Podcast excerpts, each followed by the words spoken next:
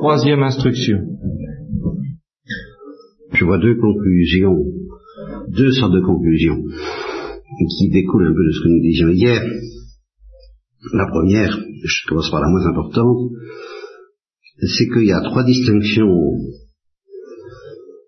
qu'on trouve dans la tradition d'Église et qu'on a quelquefois tendance, dans notre esprit, à confondre les unes avec les autres. Et ma conclusion, justement, c'est qu'elles ne se recoupent pas. Ce qui ne veut pas dire qu'elles n'ont pas des relations entre elles, et que l'étude de ces relations mériterait de longs efforts dont nous nous dispenserons, parce que ça ne relève pas d'une retraite, mais d'un cours de théologie, ou d'exagèse, ou les deux, ou tout ce que vous voudrez, y compris aussi d'une retraite, mais en tout cas, euh, il est certain que nous ne n'épuiserons pas cette question d'ailleurs inépuisable, mais nous éviterons de nous y lancer à fond. Je vous le signale simplement pour que, au moins, négativement parlant dans votre esprit, vous preniez garde de ne pas confondre ces trois distinctions sans, sans y prendre garde, parce que ça peut être très nocif. Bon, vous avez une distinction tout à fait traditionnelle, avec un grand T dans la tradition, qui s'enracine dans la Bible, qui s'enracine dans, la parole de Dieu en général, et puis qui a été longuement développée par l'Église, les deux Églises d'ailleurs, l'Église orthodoxe aussi bien que l'Église orientale, disons, aussi bien que l'Église occidentale, et puis l'Église dans sa totalité avec la, grande tradition, la distinction entre les prédestinés et les réprouvés. C'est une distinction bah, traditionnelle, vous la trouvez dans le de Montfort en particulier, vous la trouvez bien, dans Saint-Augustin, vous la trouvez partout. Première distinction. Deuxième distinction que, alors là, l'Église a toujours euh, pris soin, les théologiens, saint Thomas en tête, de ne pas confondre avec cette première distinction, sur laquelle je ne reviendrai pas. Euh, la, la, prédestination n'est pas du tout un objectif, tout au moins un actu signato, je m'excuse de ce terme barbare, c'est-à-dire officiellement, si, j'y toucherai peut-être involontairement par la bande, mais je n'ai pas du tout envie de l'affronter. Donc nous laissons de côté cette distinction, simplement, elle ne recoupe pas les deux autres distinctions dont je vais vous parler maintenant, qui elles sont capitales, et qui elles ne concernent pas justement ce que les théologiens appellent l'ordre d'intention, c'est-à-dire euh, la prédestination, c'est quelque chose qui se passe dans la pensée divine, avec tous les mystères que ça comporte. Et alors là, je reviendrai peut-être effectivement en, en, sourdine euh, à la fin, au moment de, de l'ultime pointe de ce que je voudrais vous dire, mais euh, il s'agit donc de la pensée divine et des intentions divines. Les deux autres distinctions concernent ce qu'on appelle l'ordre d'exécution, c'est-à-dire ce qui se passe en fait dans la réalité du monde des créatures. Alors, première distinction, très traditionnelle également, mais pas biblique aussi, mais pas avec la précision que justement la tradition de l'Église a, pu apporter à ce sujet depuis. Les âmes qui sont en état de grâce et des âmes qui ne sont pas en état de grâce, c'est-à-dire qui sont en état de péché mortel, ou au moins de péché originel, si elles n'ont pas encore posé un seul acte. Enfin, laissons de côté le péché originel, avec également la masse de problèmes qui pourraient soulever. Nous voilà donc euh, entre adultes, ou entre âge de raison, alors c'est le péché mortel ou l'état de grâce, ça c'est sûr, ça. c'est une distinction bien nette celle-là, euh, et qui concerne en effet la, réalité. Or, elle ne recoupe pas la première, ça, tous les pères de l'Église et les théologiens l'ont dit, telle personne, et, le, texte que nous venons de lire, nous deux, à la messe du Saint curé d'Ars, qui est le texte d'Ézéchiel, justement, tu es un veilleur, le dit bien, si le juste euh, se détourne de sa justice, donc si l'homme en état de grâce pêche à la fin, il n'est pas prédestiné. Donc, et c'est pas pareil. Et si le pécheur qui est... Alors, euh, donc deuxième distinction, euh, oui, le, si le pécheur donc se convertit, ce qui était la grande œuvre du curé d'Ars, eh bien, ça prouve qu'il ne faut pas confondre l'âme en état de péché mortel et l'âme réprouvée. exemple, ce fameux jeune homme dont justement le curé d'Ars disait vous êtes damné, mais c'était pas, il ne désignait pas l'ordre de la prédestination. Il voyait un, ordre d'exécution qui va nous amener d'ailleurs à la troisième distinction qu'il ne faut pas confondre non plus. Et ça, ça se fait beaucoup plus avec euh, celle dont je parle en ce moment, l'état de grâce ou le péché mortel. Alors, voyant que non seulement il est dans le péché mortel, mais qu'il était mal parti, ce qui, ce qui concerne notre troisième distinction dont je vais parler à l'instant, il lui a dit, vous êtes damné, et, ça pouvait paraître définir une prédestination, ou plutôt une réprobation. Et ce n'était pas le cas, puisqu'il s'est converti. Donc, ne pas confondre le mystère de la prédestination auquel nous ne touchons pas pour le moment, en tout cas, du tout. Et puis, le mystère de l'état de grâce et du péché mortel auquel nous touchons, alors carrément, n'est-ce pas? Non. Et troisième distinction, alors que l'on confond beaucoup trop facilement avec l'état de grâce ou le péché mortel, c'est celle qui a été établie par le Christ quand il dit large est le chemin qui mène à la perdition, étroit est le chemin qui mène à la vie, nombreux sont ceux qui s'engagent dans le chemin qui mène à la perdition, peu nombreux sont ceux qui euh, trouvent la porte étroite qui mène à la vie et qui s'y engagent. Ben, c'est une autre distinction et qui, elle aussi, regarde l'ordre d'exécution, regarde pas du tout les intentions divines, ça regarde ce qui se passe dans la vie. Eh bien, dans la vie, vous pouvez trouver des gens qui sont en état de péché mortel et qui s'efforcent d'entrer par la porte étroite, alors qu'ils n'ont pas encore reçu la grâce. Et c'est le cas en particulier, indiscutable, officiel, je dirais, de ceux qui se présentent au sacrement de pénitence sans avoir encore reçu la justification la réconciliation efficace euh, qui leur sera donnée par le sang du Christ. Les théologiens, à commencer par saint Thomas, disent que on peut être réconcilié avant le sacrement de pénitence, du moment qu'on a à supposer qu'on ait l'intention de s'y rendre, on peut être euh, justifié dès qu'on a cette intention, ou même pour ceux qui ne sont pas évangélisés et qui ne savent pas ce que c'est que le sacrement de pénitence, on peut être justifié sans avoir l'intention d'aller au sacrement de pénitence pour la bonne raison qu'on ne sait pas ce que c'est. Bon, mais je passe. Il y, a, y, a, un cas. Également, on peut aussi ne pas être justifié, être justifié après le sacrement de pénitence, si justement il y a dans l'âme un obstacle qui empêche le sacrement de pénitence d'être fructueux, à supposer qu'il ait été valide, à supposer qu'il n'ait pas été sacrilège, à supposer un tas de choses, même dans ce cas-là, il peut ne pas être fructueux, parce que la grâce arrive, la grâce du pardon de Dieu est donnée, mais l'âme y pose un obstacle. Alors, elle ne se convertit pas aussitôt. Mais il y a tout de même un cas qu'on est bien obligé d'envisager, c'est le plus normal, c'est peut-être pas le plus fréquent, mais c'est le plus intéressant du point de vue qui m'occupe en ce moment, c'est celui où l'âme se présente en état de péché mortel où elle en état de grâce. c'est quand même pour ça en principe, le sacrement de pénitence a été institué, et c'est ça qui se passait souvent lorsque le curé d'Ars allait pêcher quelques réticents dans, le, dans la nasse des, des visiteurs, qui se pressait pour l'entendre ses catéchismes, qu'il allait le, prendre par la peau du cou. C'est souvent des hommes d'ailleurs, hein, j'ai remarqué dans euh, et qu'il le flanquait, qu'il le précipitait, paf, là au fond du confessionnal, et puis qu'il disait, mais je sais pas pourquoi, mais ça n'a pas d'importance, je me compte, alors que de fois, en effet, j'ai entendu ça, quelle, quelle, objection stupide, mais je comprends, c'est humain, on dit, faut, faut, euh, si on va chez quelqu'un, faut connaître les convenances, comme si c'était le problème, n'est-ce pas, pour le du sacrement de pénitence.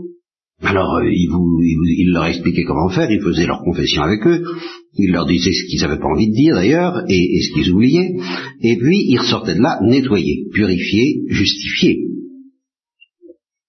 Bon, eh bien, ça suppose qu'il y a eu un moment où, tout en n'ayant pas encore l'état de grâce, ils étaient sur le chemin. Ils étaient sur la bonne voie, ils étaient sur la bonne route, ils acceptaient de se confesser, ils acceptaient, ils offraient le ferme propos, à quoi ça sert le ferme propos si le ferme propos c'est déjà l'état de grâce si, on dit le, prêtre pour, donner l'absolution doit vérifier qu'on a la conversion de ferme propos, ça veut dire que la conversion de ferme propos c'est pas encore l'état de grâce, donc à quoi ça servirait l'absolution Il n'y a pas besoin. Bon. Eh bien, quelqu'un qui a donc la contrition et le ferme propos et qui n'est pas encore converti, qui n'est pas encore justifié par le sang du Christ et la grâce divine, bah, il, est sur le bon chemin, quoi. Il est sur la bonne route, il est en bonne voie. Dans quelques-uns, il est, même de manière tellement certaine que dans quelques instants, il sera justifié. Mais enfin, il n'est pas encore. Donc dans, toute cette période qui précède la justification proprement dite, c'est-à-dire l'invasion de la vie divine par le sang du Christ, par le canal du sang du Christ, et normalement du sacrement de pénitence, au moins en intention, etc., etc., etc., hein, bon, eh bien pendant cette période-là, vous avez affaire indiscutablement à quelqu'un qui n'est pas en état de grâce, qui est en état de péché mortel, dont la fin ultime n'est pas bonne, et qui est en train de s'efforcer d'entrer par la porte étroite d'une manière tellement efficace que il, va, il, va, il, va, en sortir en ayant passé par la porte étroite, tout au moins pour le moment. Vous, vous, vous, vous comprenez bien ce que je veux dire. Je, l'espère. Je suis, je suis quand même à peu près clair. Bien. Alors, ça peut, à partir du moment où on admet une énormité de ce genre, parce que théologiquement c'est quand même une énormité, euh, justement on n'a pas l'habitude de distinguer ça suffisamment, et ça me fait de la peine. Parce que du point de vue pastoral, c'est décisif.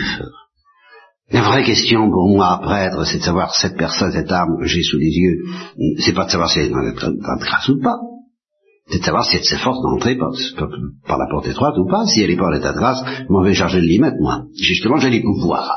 c'est ça le pouvoir, le pouvoir des clés, c'est ça qui est merveilleux.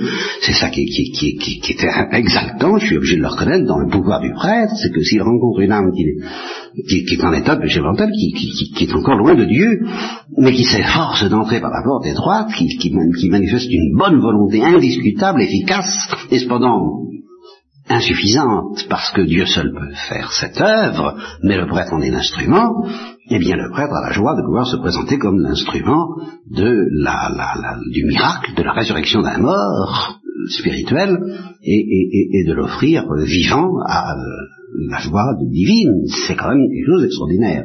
Mais ça suppose évidemment, si on est conscient de cette tâche merveilleuse, qu'on en comprenne le sens. Pour en comprendre le sens, il faut comprendre la distinction entre être sur le bon chemin, sur la, être s'engager dans, le chemin étroit qui mène à la vie, et être en état de grâce, quoi serait plus la peine du prêtre. Mais vous avez du prêtre s'il n'y a pas cette distinction. Le, prêtre ne, peut rien contre quelqu'un qui ne s'engage pas. C'est quelqu'un qui, s'engage dans le chemin qui mène à la perdition, le, fait d'obstacle à la grâce que le prêtre voudrait donner. Le prêtre ne peut rien. Il est obligé de s'incliner devant cette liberté qui ne se laisse pas convertir. Mais quelqu'un qui essaie, qui s'efforce d'entrer par la porte étroite, c'est la formule exacte du Christ. Il s'efforce d'entrer par la porte étroite. Le prêtre dit, ah ben je vais, je vais intervenir et je vais, je vais lui ouvrir cette porte. Qu'elle ne peut pas ouvrir par elle-même. Elle peut frapper à la porte, s'efforcer, mais ne peut pas l'ouvrir. Oui, ce que j'appelle une bonne volonté efficace, c'est une bonne volonté qui essaie efficacement d'ouvrir la porte mais pas une mais, mais, n'y arrive pas, et seul le prêtre, parce qu'instrument de la toute-puissance divine et de la miséricorde de Dieu, peut lui donner le sang du Christ et ouvrir la porte. Vous voyez comment l'œuvre du prêtre ne se conçoit que si on comprend bien cette distinction. Et en même temps, son échec possible, parce que c'est l'échec apparent de la miséricorde de Dieu, ça, ça pose le gros problème qui, que, je ramènerai à propos de l'espérance, bien sûr, que bien devant euh, la résistance de certaines âmes qui s'engagent sur le choix de la perdition, et qui, ne sont donc pas seulement en état de péché mortel, mais qui s'engagent sur le chemin de la perdition, c'est-à-dire qu'ils ne veulent pas entendre parler de conversion, euh, ni de lumière, ni de miséricorde, ni d'amour, tout ça, bon ben le prêtre alors est aussi impuissant, ou plutôt doit être aussi respectueux que Dieu même des limites imposées à son action par le respect de la liberté. Bien. Dans l'autre sens, les deux distinctions ne se recoupent pas en sens que euh, là, c'est ce que j'ai dit hier, là encore, ça s'appuie sur le catéchisme de mon enfance, je n'invente rien, j'ai passé ma vie à faire deux sortes de choses, en tant que théologien soi-disant original, soi-disant original, parce que j'ai passé ma vie à entendre dire, oh ça c'est les idées du Pavolinier, bon, là je vous demande un peu. J'ai passé ma vie à faire deux sortes de choses, répéter ce que dit l'Église et me tromper. C'est ça. Voilà. bah, disons que j'en ai fait une troisième qui me laissait rectifier, ce qui est, est, tout de même assez important, de façon à, me à ramener ce que je disais d'un peu inexact, et donc très original, à ce qu'il exact, d'essayer de le ramener à ce que, à ce que, à, ce que dit vraiment l'Église, à me laisser rectifier, et à ce moment-là, il en résultait une formule qui peut-être, en effet, était originale et, et, vraie. N'est-ce pas? Mais en fait, elle était vraie parce que c'était une erreur rectifiée par la tradition de l'Église. bon.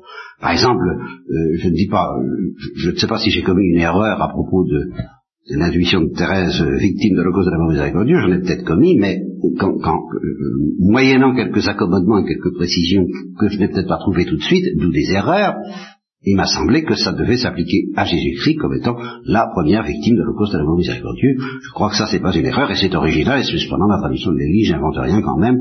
C'est pas moi qui ai trouvé la formule de Thérèse, c'est Thérèse, et c'est pas moi qui ai trouvé ce que l'Église enseigne du Christ, c'est l'Église. Alors, euh, ben, vous voyez là-dedans qui fait joint de goût bien, bien, Alors, donc, euh, là, voilà un exemple de ce que fait le Molinier. On m'a appris dans mon enfance, ce péché véniel mène au péché mortel.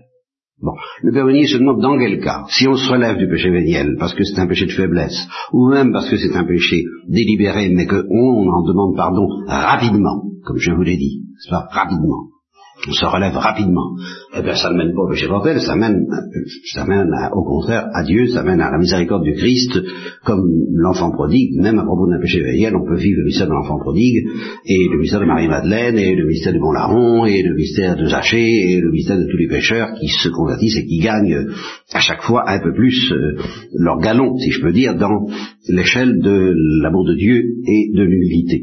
Donc ces péchés véniels-là, ne mène pas au péché mortel, mais au contraire à l'amour de Dieu.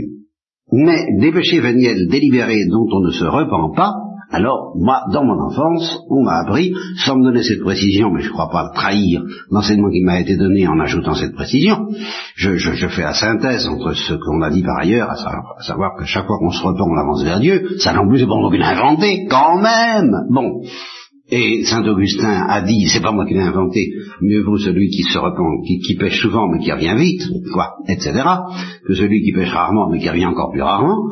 voilà. Eh bien, euh, ça j'ai pas inventé non plus. Que tu rentres. eh bien, alors, euh, j'en conclus, j'essaie de faire un peu la, synthèse de ces, trucs-là et de dire, bon, le, le péché véniel délibéré qui ne se repent pas, celui-là mène au péché mortel. J'invente pas, c'est l'Église qui me l'a dit. C'est mon catéchisme. Et alors, je rapproche ça de la parole du Christ. Large est le chemin qui mène à la perdition, et je dis, et je vois pas que j'invente grand-chose, ben, ceux qui s'obstinent dans le péché véniel sans se convertir s'engagent sur le chemin de la perdition. Et ils sont en état de grâce.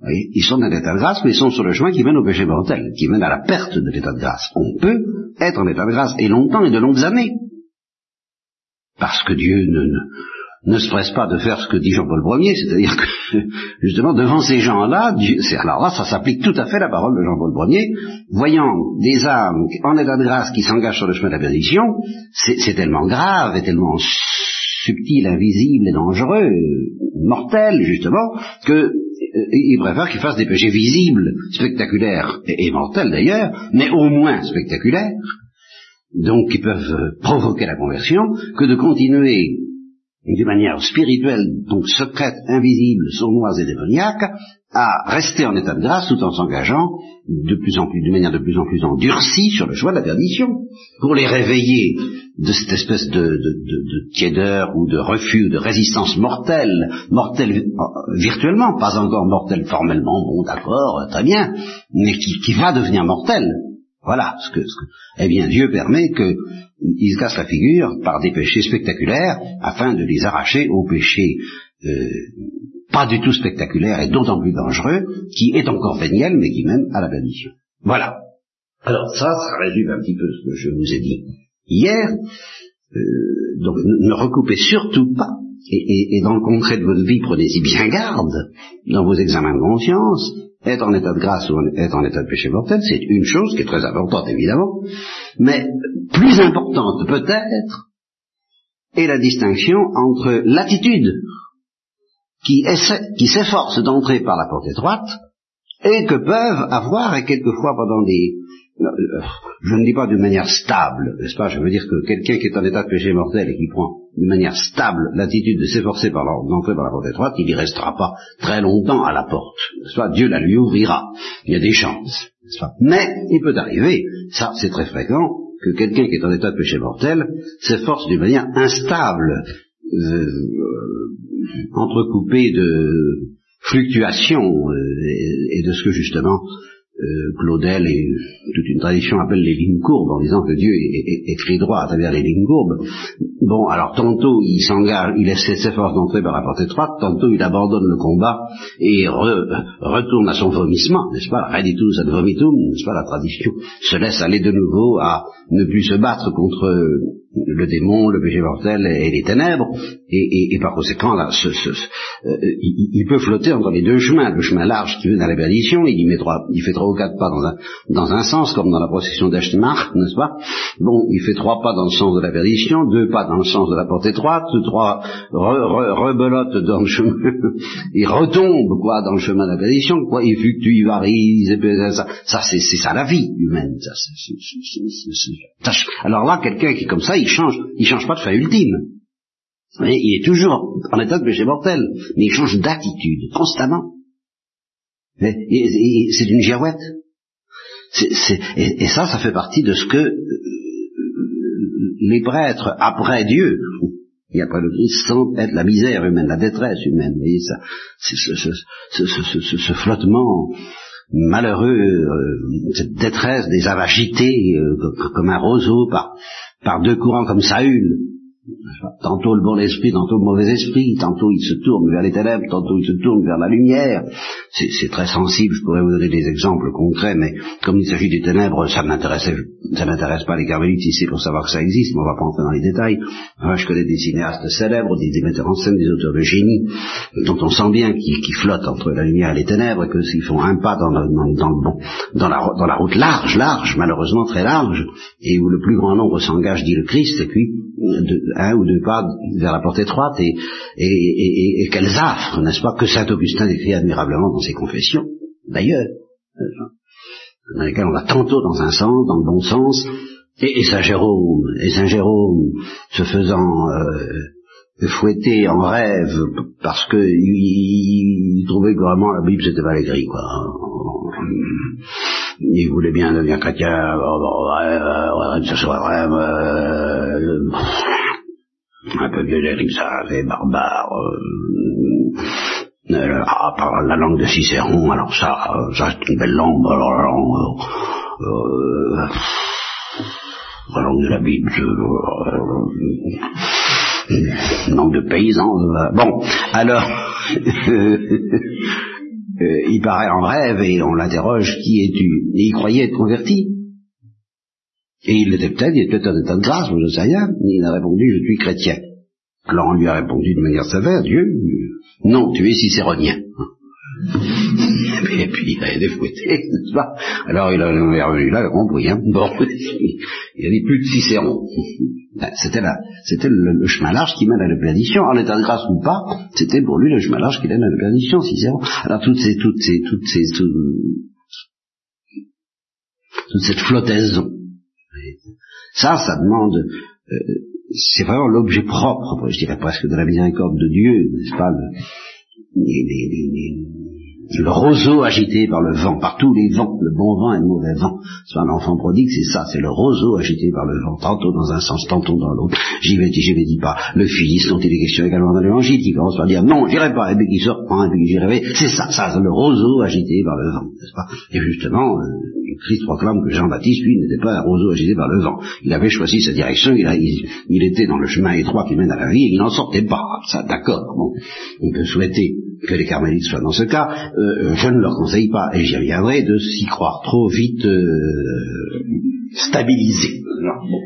C'est tellement plus, justement, justement, c'est ça que je voudrais vous dire, euh, au-delà de tout, c'est tellement plus consolant en fin de s'avouer un roseau agité par le vent et de se précipiter en conséquence vers la miséricorde de Dieu à la manière de quelqu'un qui, tantôt va, bien, tantôt va mal, et puis qui espère que, justement, à force de faire quelques pas, quelques petits pas, de lever son petit pied dans la direction de la porte étroite, eh bien, euh, euh, la, grâce revienne et qu'il se stabilise dans, dans, dans ce chemin avant même d'être en état de grâce pour les grands pécheurs, avant même d'être confirmé dans une sorte de fidélité pour euh, des religieux, des religieuses, eh bien, euh, avant même cela, que l'âme, par sa pauvreté vacillante, obtienne miséricorde.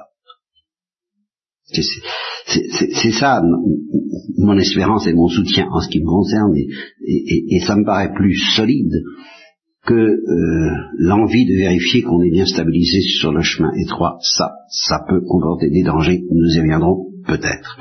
Bon.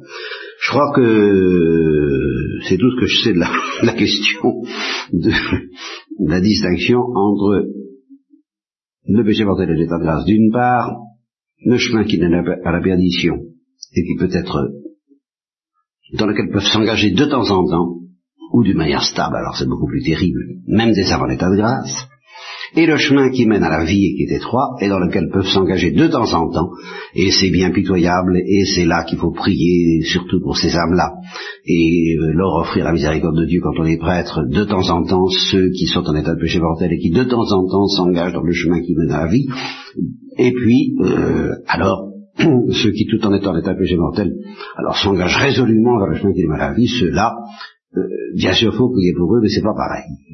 alors là, on, sait d'avance, on sent d'avance qu'ils sont virtuellement sauvés, car c'est tout ce que Dieu demande. Le sang de Christ leur sera donné, on ne peut pas en douter. Bien. Donc, vous voyez l'importance de cette distinction. Hein, la distinction entre les distinctions, n'est-ce pas? Ne pas confondre les distinctions. Et ne pas se dire, je suis en état de grâce, donc ça va. Ça ne prouve rien du tout. Ne pas se dire, je suis en état de péché mortel, donc je suis perdu. Ça ne prouve rien du tout non plus. C'est ça la confiance dans la miséricorde. C'est un des aspects de la, de la folie de l'espérance. C'est que justement, elle est proposée même à des pécheurs en état de péché mortel. C'est très important de comprendre ça. Et elle est encore morte peut-être à ce moment-là, mais une espérance forte peut être très efficace si justement elle détermine une attitude qui s'engage d'une manière de plus en plus fidèle, de plus en plus stable, de moins en moins euh, hésitante vers le chemin étroit qui mène à la vie. Et qui reste étroit parce qu'il faut combattre, bien sûr. Et alors là, j'en arrive à la deuxième conclusion de ce que, de ce que je vous ai dit, qui résulte de ce que je vous ai dit, sur laquelle je ne vais pas m'étendre parce que nous avons le coup près de l'heure du repas qui euh, nous euh, menace, mais je vais tout de même vous dire de quoi il s'agit. Ça, c'est très important parce que ça, c'est une conclusion qui est presque la seule après, après l'ultime vers laquelle je voudrais m'orienter, il faut craindre. Il faut craindre si on veut espérer. Je l'ai dit souvent, mais là, euh, je, vais le redire dans une lumière que j'espère nouvelle à la fin, et j'espère vous faire entrevoir pourquoi elle est nouvelle, je, l'espère, euh, je ne suis pas sûr. Euh, ce qui est certain, c'est que je l'ai entrevue dans une lumière nouvelle, et mais euh, avant d'essayer de, d'expliciter, c'est très difficile parce que c'est indicible, c'est presque ineffable, cette lumière nouvelle. Encore que justement, j'ai brusquement pris conscience en disant la messe tout à l'heure auprès du Père que le Grès ne cesse pas de la distiller, cette lumière nouvelle. Et que je n'y avais pas pris suffisamment garde, moi, et probablement je ne suis pas le seul. mais qu'on ne peut rien comprendre du radar si on n'a pas compris que c'est d'abord cette lumière nouvelle pour moi, nouvelle pour moi, j'en conviens, qui, qui, qui, qui, qui l'habitait. Euh, c'est vrai. Bon. Mais euh, c'est pas le curé d'Ars qui va me démentir si je dis il faut craindre. Et que cette crainte est, la condition de, la folie de l'espérance. C'est justement, il n'y a pas. L'espérance ne peut pas être une folie, parce qu'il n'y a pas besoin de folie si on ne craint pas. si on ne craint pas, bah, une espérance sage suffit largement. Et si on ne craint pas, l'enfer. Car craindre les châtiments temporels, vous savez, bon, les châtiments temporels, une espérance sage suffit pour espérer les éviter ou pour espérer les supporter en disant, bon, bah, c'est un mauvais moment à passer, de toute façon, on ira au ciel. J'appelle pas ça craindre. Ni craindre le purgatoire. Là encore, c'est un mauvais moment à passer. On peut craindre le purgatoire, et puis dire, de toute façon, j'irai au ciel. J'appelle pas ça craindre. Il faut craindre la possibilité pour nous tous d'aller en enfer. C'est la condition, c'est la condition pour que la folie de l'espérance soit nécessaire. Sinon, je répète qu'une espérance sage suffit. Si, on est assuré d'aller au ciel, qu'est-ce qu'on a besoin d'espérance? On a déjà notre ticket dans la poche. Notre, notre réservation. Alors, on n'a pas besoin de la folie de l'espérance. Ou même, si, sans, sans prétendre avoir son ticket, son billet gratuit pour les uns, onéreux, très onéreux, il y en a qui essaient d'obtenir un ticket pour le ciel à grand renfort euh, ça a été un peu le cas de Luther, je le crains, et puis pas mal d'autres, des, des, pélagiens, car Luther était un pélagien comme tous les, comme tous les hérétiques de la grâce. La première hérésie de la grâce, c'est le pélagianisme, c'est la racine de toutes les autres hérésies. Je n'ai pas le temps de m'en expliquer, mais euh, c'est l'envie d'y arriver, justement, d'avoir une espèce d'assurance obtenue à grand renfort de combat. Ça, c'est le pélagianisme. Le quiétisme, c'est plutôt euh, à grand renfort de pas s'en faire. C'est une espèce de pélagianisme de, de l'esprit d'abord si je peux trouver l'attitude, euh, voilà. Et l'essentiel, dans le cas du quiétisme, comme dans le cas du pélagianisme le plus austère, car le pélagianisme c'est austère, c'est exigeant, faut se mortifier, faut travailler, il faut, faut guerroyer, faut, tout dépend de nous. Alors vous vous rendez compte, hein Dieu nous donne les lumières, et puis à nous de combattre les soldats combattront et Dieu donnera victoire, mais pour les pélagiens ou les semi-pélagiens, je vous fais grâce de ces immense, euh, c'est d'abord le combat qui compte et il dépend de nous seuls. La victoire, la couronne, la couronne, Dieu ne mène pas la victoire.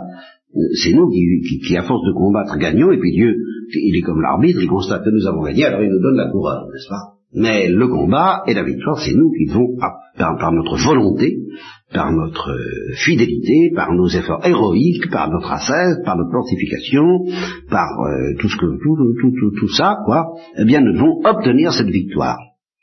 Eh bien, c'est très désespérant, et c'est pour ça que c'est lourd de toutes sortes de tentations dans l'autre sens, selon lesquelles on proclamera au contraire que tout dépend de la grâce, donc que le combat est perdu d'avance, qu'on n'a aucun moyen, etc., etc. Je passe, je passe sur tout ça. Eh bien, euh, tous ces gens-là veulent obtenir un ticket pour le ciel. Mais que ce soit des quiétistes, des pélagiens, des jansénistes, justement les jansénistes désespèrent de l'obtenir, c'est tout. Et ils disent c'est, une loterie. Voilà. Il y en a qui l'ont, il y en a qui l'ont pas.